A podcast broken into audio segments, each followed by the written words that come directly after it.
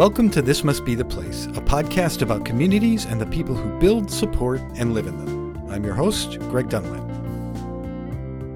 So, our guest today is Jasmine Sun. Jasmine's a writer exploring social and information ecosystems. She's currently on leave from Stanford to research tech policy at Schmidt Futures. And she also runs Reboot, a newsletter and event series on technology, humanity, and power. So, uh, welcome to the show, Jasmine. It's great to be here.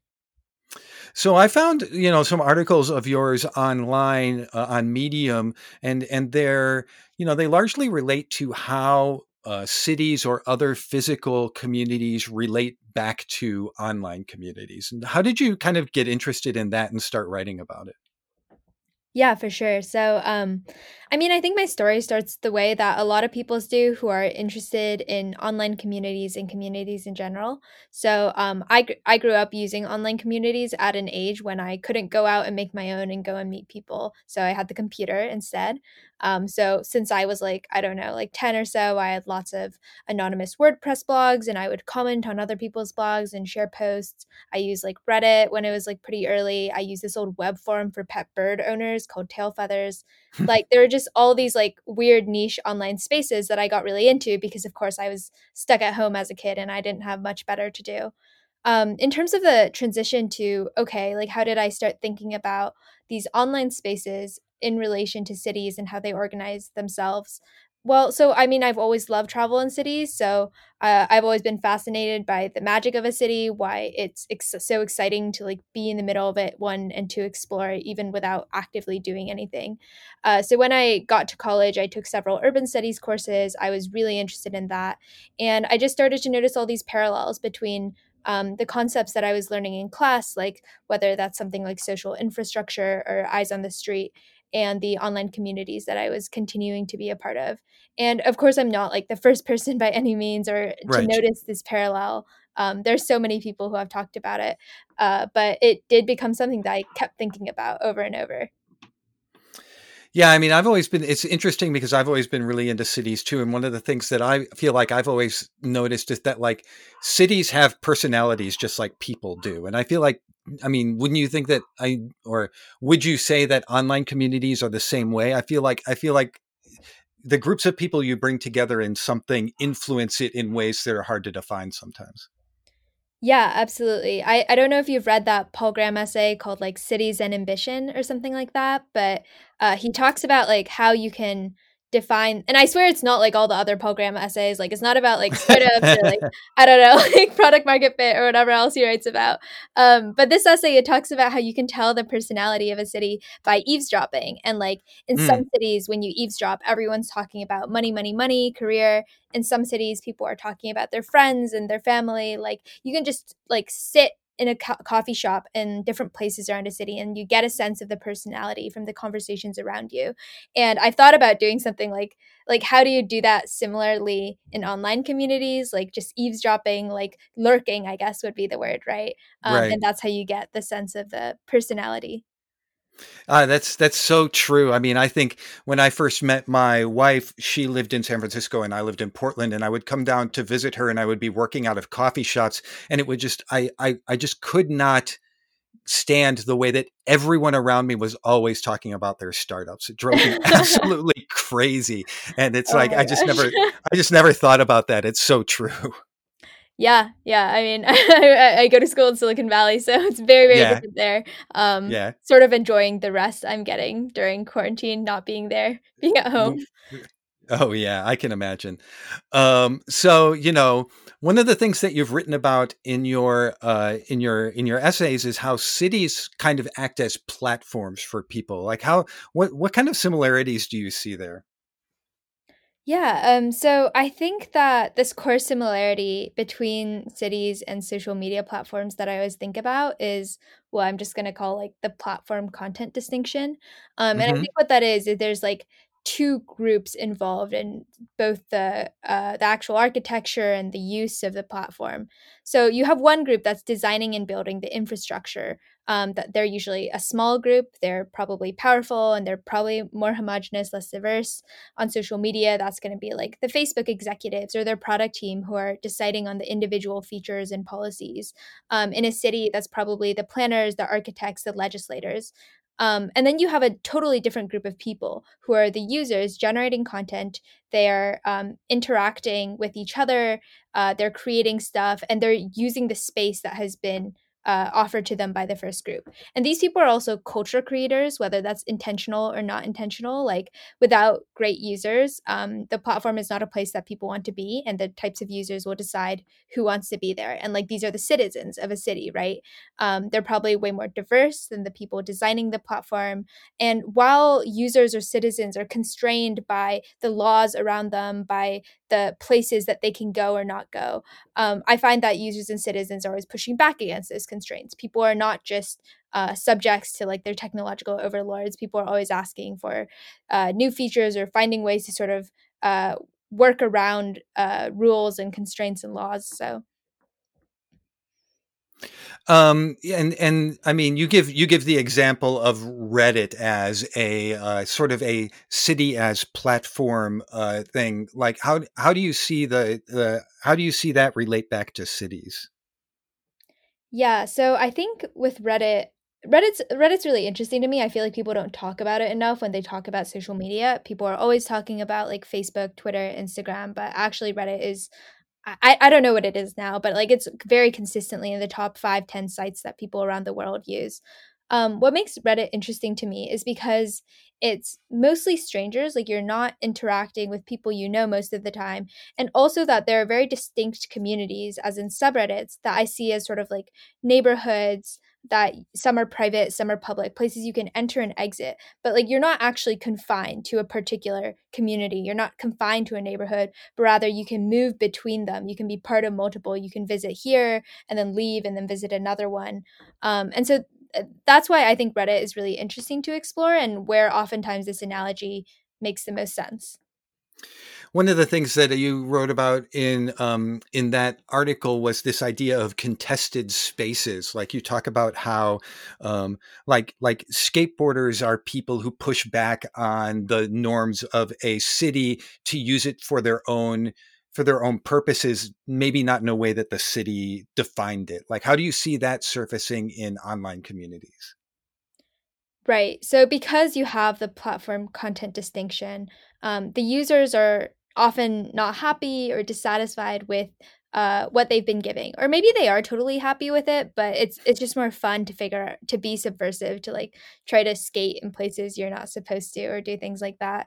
And so, for example, with Reddit, what I'm always fascinated by how with a very very simple UI, um, like literally Reddit, Reddit is just a collection of web forms. There's not a lot in the ways of other features that shape your experience. Um, communities and moderators have found quite unique ways to uh, create new features or norms. Like there's a subreddit called like r change my view and you're supposed to try to convince other people to uh, persuade them to change their original opinion. And if you successfully do that you get this thing called a delta which is basically like a token or an award that shows that you have convinced somebody. But reddit doesn't actually have a system of awarding deltas. Like this is something that like one group of people just decided like this would be good.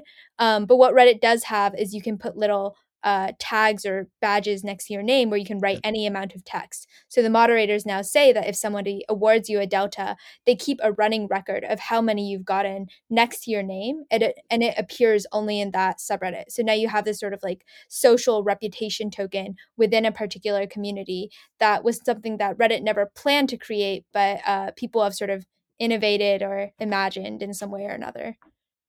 No, I hadn't really ever thought about that because I think about some of the Reddit communities that I'm a part of, and you know those things. There, I think they're called Flair. I think is yeah, some yeah, of them yeah, call yeah. it. Yeah, yeah, yeah, yeah, yeah, yeah. And some of them, some of them have really, really complicated systems for like identifying yourself in the flair of their community or whatever. Mm-hmm. Yeah. Um, Yeah, I mean, I mean, because because you know, if I think about other technology platforms, like I think that the hashtag kind of came out that way too. Like people just kind of finding a use case for something that wasn't there, and so they just created a standard around it that kind of stuck. Exactly. Like there there are a lot of ways in which that uh like users find things that the platform executives or the designers like never thought of in the first place and then there's this weird tension where it's like as the people who designs the platform and makes the decisions do i want to actually institutionalize this thing that my users are demanding like people are always asking twitter for an edit button but like Right. as a twitter designer i don't know like i'm always like oh there's so many ways an edit button could go wrong Oh yeah, yeah. Um, so another thing you've, you, I mean, it, that's that's sort of related to this, and I mean, I, it's all kind of related the same way. But you talk about you you talk about social infrastructures. So, like, why what what do you what do you mean when you when you say that in in the context of cities and online communities? Yeah, um, so social infrastructure is a concept from sociologist Eric Klinenberg. Um, he wrote a book called Palaces for the People that pitches this topic. He's also done a great podcast on uh, 99% Invisible about it. So, social infrastructure, what it is, is it describes shared spaces, um, physical spaces that bring all kinds of people together, and the idea that these spaces spur civic life. So, things like uh, parks, libraries, churches, community centers um, even a busy sidewalk or a bus, I think to a lesser extent. Um, and like the point of these places is they're not necessarily about like your closest family and friends rather they're about establishing weak ties um, and creating an environment where people who would not ordinarily choose to go meet each other can learn to live and interact alongside each other and um, this is important because well, well, there's a lot of reasons that's important. Like Eric starts the book with this like really powerful example about a heat wave in Chicago in 1995. Um, and 700 people or something like that died in this heat wave. Uh, the those who were most affected tended to be um, older people, uh, people of color, and who didn't have local networks in particular, people who didn't have friends and family or even like acquaintances in the area, and so they didn't have others to stay with or people to bring them food, and like just nobody to lend a hand. And so like that's where I start to think of things like mutual aid projects that often were are neighborhood based, um, done by community organizers, where uh, you'll like go around the neighborhood during the pandemic and get groceries for people who are immunocompromised or older folks who are at risk to COVID.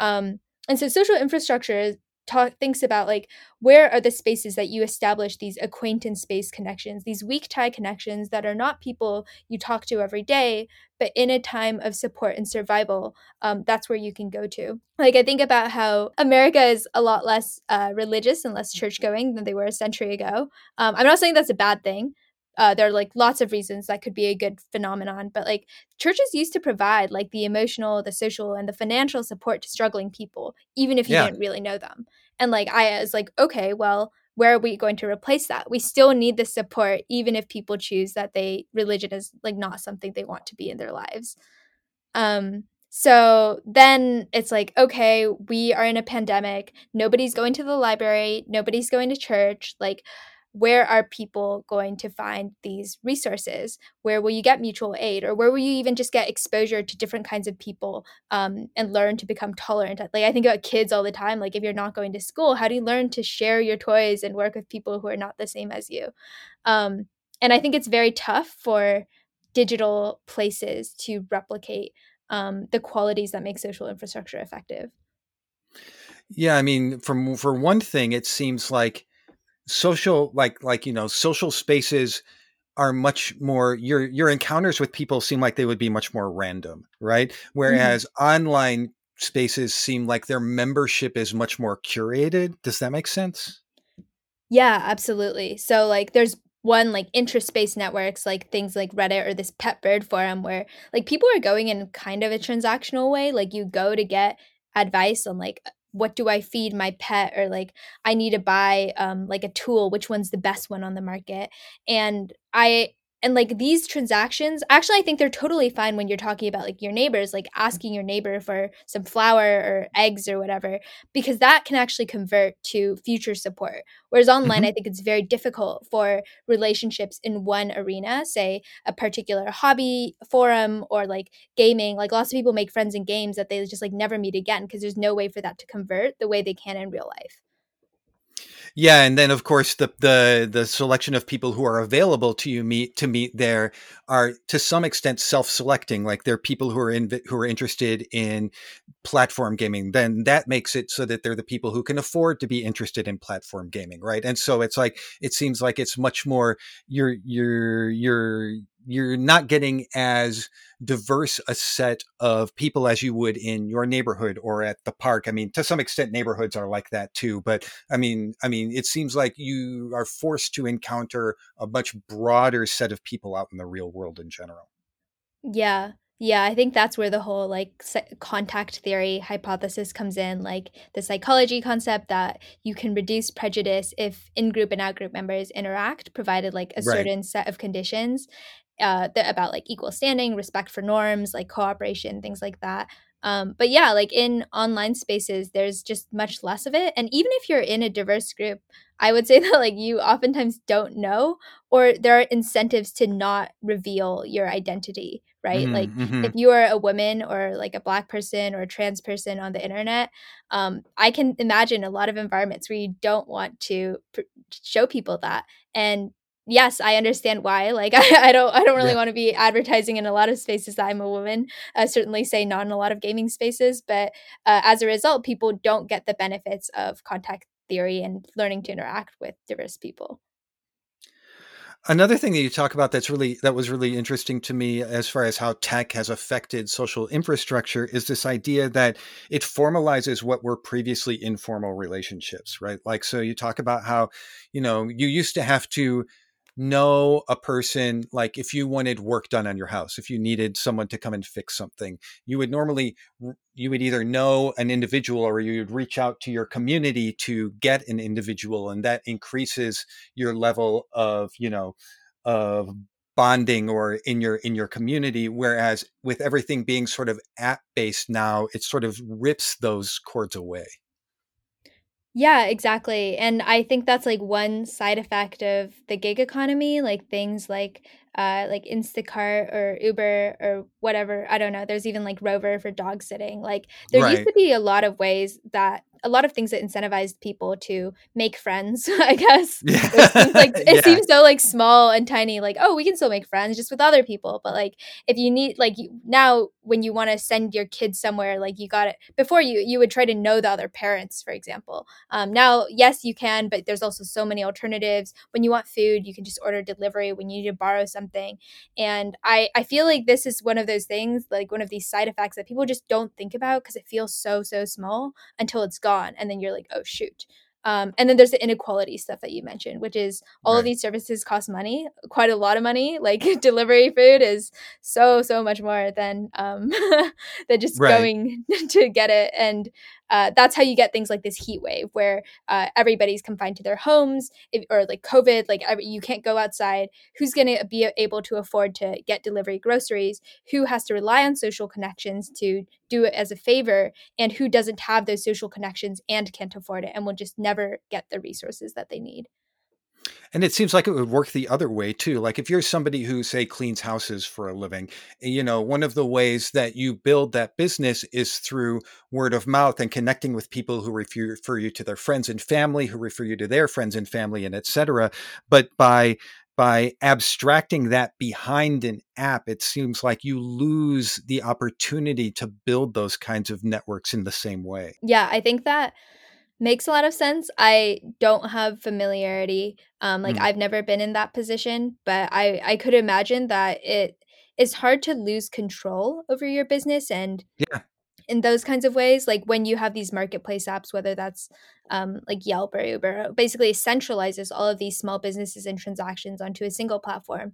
And now you you just lose control of like i don't know whether i'm going to be on the front page of uber eats today or i don't know whether i'm going to be buried behind all this stuff. And uh, yeah, I mean, I would imagine this would have a pretty disruptive effect on people who's who had already figured out this is what I'm going to do with my business, and this is what I know works, and all of a sudden, it's, they decide to demote us in the algorithm. Who knows why? And sure, Yeah, and uh, you know, to be clear, I don't have any evidence that that was hap- that that's happening either. It was just something that occurred to me as we were kind of talking about this that that could like affect the people who are looking for those services and just as much the people who are providing them as well.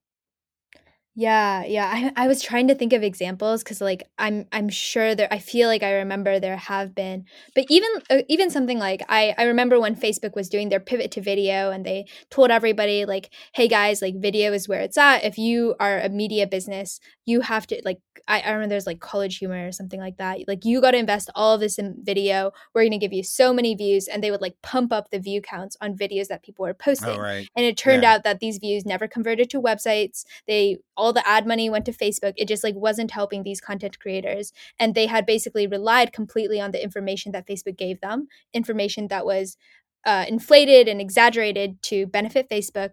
And then they, a lot of businesses sort of went under for that reason. And I could imagine the same thing happening with restaurants that have to rely on third party marketplaces too. Yeah, yeah, for sure. Um, one thing that that I, you know, there's a topic that we've touched on on the podcast a lot in the past is, you know, moderation methodologies and how you can moderate your communities and content moderation and stuff like that. And um, you know, you talk about how this often has, you know, I think people often think of that as a way to soothe or calm or even out discussions in the in their communities. But you you say that that you see it as it often having a combative, more of a combative effect. You know, can you talk about how that happens or or what you've seen as far as that goes? Right. I I I I think that content moderation is something where it often just depends who you are, right? Like the analogy I think I make in one of the blog posts is to policing. I I know that it's not the Mm, same. Like mhm. physical violence is very different.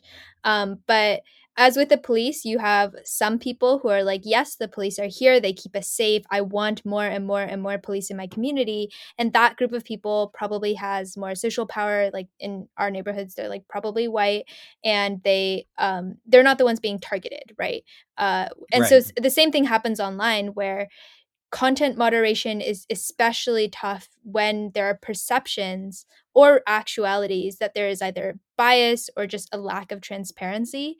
Um, this happens oftentimes like like Facebook and all of these other companies, they're moving towards trying to use algorithms more and more in content moderation, obviously because of scale reasons, and also it sucks to make humans like look at all this horrible content. But like stuff gets taken down accidentally. Like the AI is not that good yet, and um, some communities end up getting over policed. Like I know, like sex workers, activists often complain of getting over policed. So do people on the far right. They also often say like our content gets policed way too much. I, I I'm not gonna say like adjudicate like which of these people have the correct claims, but the point is that people just don't know what uh, standards are being applied to them. There's no explainability with algorithms. It's very very hard to get personalized responses, and like even with the police, like stuff like body cameras or reports that you have to write down where you can like go back and review everything that has been done. Like there is absolutely no way um, on a privately owned social media site to interrogate like what kinds of social effects or biases are being replicated in the way that content is taken down. Researchers are trying, they have proxies, but it's just really hard. Yeah, and I guess it's even harder when you're in a platform like a Facebook where, you know, a nobody really agreed uh, up front to a I don't know, worldview or, you know, level of moderation or topicality that's acceptable. You know, it, Facebook and, you know, at least for a long time, Reddit, it seems to be changing a bit now, but, uh, you know, seem to be much more uh, billing themselves as like an open forum rather and then and so that's that's an issue because when you try and then later create norms around it with people who have already come in with a certain expectation, obviously that causes a lot of turmoil, it seems like. Yeah, like expectation mismatch is huge. And I think a lot of, like, you're never going to make everyone happy. Like, you're never going to Right, of moderate and everyone's like 100% satisfied. But I do think a lot of it is things like communications and expectations management. And I feel like a lot of times users of platforms feel kind of like tossed around by feature changes, algorithm changes, content moderation policies. Like, all this stuff changes. You don't get any advance notice. And all of a sudden, like, your your social life or your even your livelihood um, just gets sort of like tossed at the window. And so there's this feeling of distrust that these outsiders who have no understanding of who you are or what you want just come in, um, impose their policies, um, and then you're you just feel targeted. Like I understand Mhm. why they're seen as external forces, and I think like maybe and maybe you've talked about this in a lot of your other conversations. Um, my guess is that more smaller scale local moderation is a lot better. Like you see this in certain Facebook groups or like subreddits. Like when you come in, there are particular moderators who are part of the community that they are also moderating. So there's a sense that they're one of us, they know us. Um, and these people set rules that are particular to their community. And I feel like yes, people can still get angry at the mods, but there tends to be less of that distrust and pushback than with site level admin. No, and I think that you're right that a lot of it just comes from expectation management, right? Because when somebody comes into that community, they're presented with a set of rules that they can agree to or not before they start participating, as right. opposed to people who come in expecting something that's open and then feeling like the rug gets pulled out from under them or whatever. Yeah. Yeah, exactly. Like I, I, I would never say that like um, if you are a platform administrator, you should have no content policy. Like everyone can just make whatever sure. rules. Like if you're if your subreddit wants to break all break the law, like go for it. But I think it is about like um, it would be better had uh, uh, a lot of these large platforms set early on um, a set of transparent rules and policies for like when are we gonna like for the Hunter Biden story on Twitter. Like the people's problem i don't think was just that it was taken down. It was we have no idea why or like what policy this was taken down under. And had these uh pl- platforms been a little bit more proactive in setting out like this is what we will allow this is what we won't allow here are all our policies we're going to keep updating you guys as they change um I, I just think that like that kind of consistency and transparency would just have a huge effect like in, in a city for example you can go look up the laws about what a hate crime is. You can go look up a database of all the hate crimes that have been reported or hate speech that has been reported. You can't do that on a platform. Well yeah and certainly not on the big ones like facebook or twitter whose you know content guidelines seem to be not just changing but changing depending on who they get applied to. Mm-hmm. yes yes of course so, who do you see doing kind of online social experiences well these days? You've talked about Reddit, but is there anybody else? Uh, to, well, first to clarify, I wouldn't say that like Reddit as a whole um, oh, is necessarily okay, sure. right uh, doing it well. I I think that a lot of I actually like I attribute a lot of the things that are going well in particular communities to those moderators who are a part of their community and who have mm-hmm. figured something that works out for them.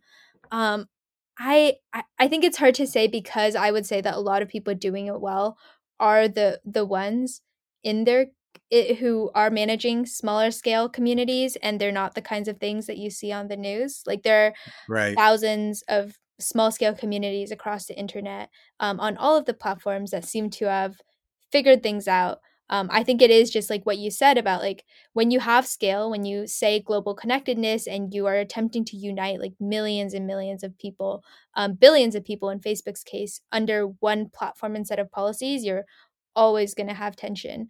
Um, i will say that i think that it's good that twitter is being more proactive. I just wish they were more consistent and transparent about their policies but i I like it better than the Facebook case. I think uh, just not no, no policies at all, or very. Uh, I don't know. It's tough. Do you have any?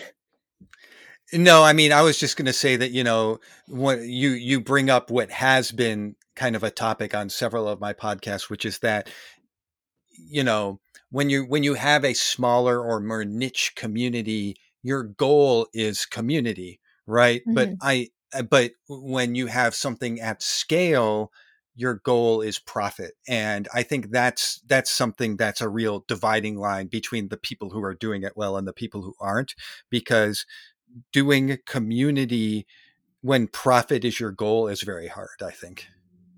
Yeah absolutely like that's i think where uh the whole like oh the platform is like a city idea really breaks down um, mm-hmm. which I think I mentioned briefly, but like it's a it's a whole other thing that needs to be explored because um, like in a city in a you, you there yes there is a trust and a power gap between citizens and the government but like at least in much of the US it's somewhat democratic and there are ways to do, file public records requests complaints. There are elections where you can vote people out. There are referenda where you can vote law in and all of these like built-in institutional incentives where there's like a direct pathway um, for uh, citizens and people to influence their government. Whereas like with a for-profit company like no matter how many oversight boards they create no matter how many committees or like we're gonna like listen and learn do do like a listening tour or whatever zuckerberg did like it's not actually democratic right like we all know this they're accountable to Right. profit they're accountable to shareholders and yes, they do user research and they listen to users, but they only do that insofar as it's how do we keep users happy enough that we keep making money? And in particular, how do we keep the users who make money on this platform? Because, like, not all users are valued the same. No, I think all of that is absolutely 100% true. Um so like what what what other lessons do you think that online communities could take from, you know, civil civic infrastructure and urban planning to improve things for their members? Yeah, um, so I think like one thing that I mentioned a little bit is just like like you you have to recognize that you are the decision maker you are an authority and then you got to make those policies and ethical judgment calls. I'm not saying don't make them but make them say what they are and stand by them. And if somebody changes your mind also stand by that and be just like very communicative and transparent like manage those expectations um around that. And i think that will just do a lot. Like i think about how um like let's say you want to do a major new development in a neighborhood and that could potentially be perceived as gentrification. Um, and if you are a planner or the a city council representative or the government interfacing with this community like there are going to be concerns. And before you actually just start like building stuff or like approving business permits to build um, you go and talk with members of the community. You ask them what they need. You actually respond to them. You change plans. You approve various like benefits and stipends in re- in reaction.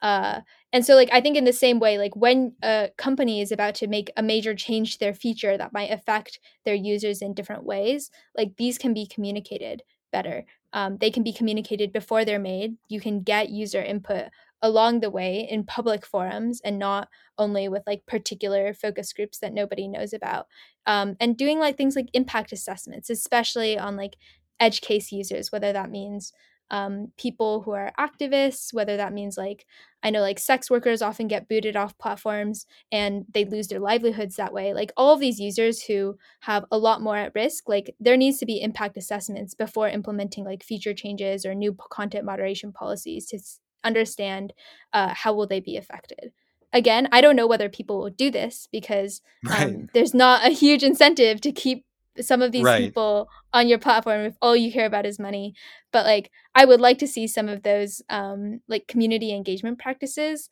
more implemented in uh social media platforms Cool. Well, um, that's I, I I love this topic, and I wish we could go on about it for much longer than we have here today. um, uh, how can people, you know, if people want to learn more about your work or what you're working on these days, uh, how can how can they find you, or what do you, or what else are you working on? Yeah, for sure. Um, and thank you again for inviting me on. I I love talking and thinking about this stuff.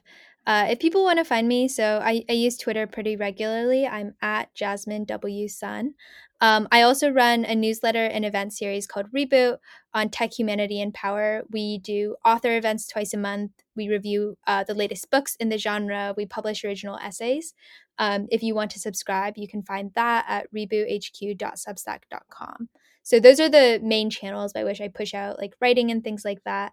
Um, but yeah, thank you for giving me this opportunity to come and share. No, and thanks for coming on. I uh, really appreciate you taking the time.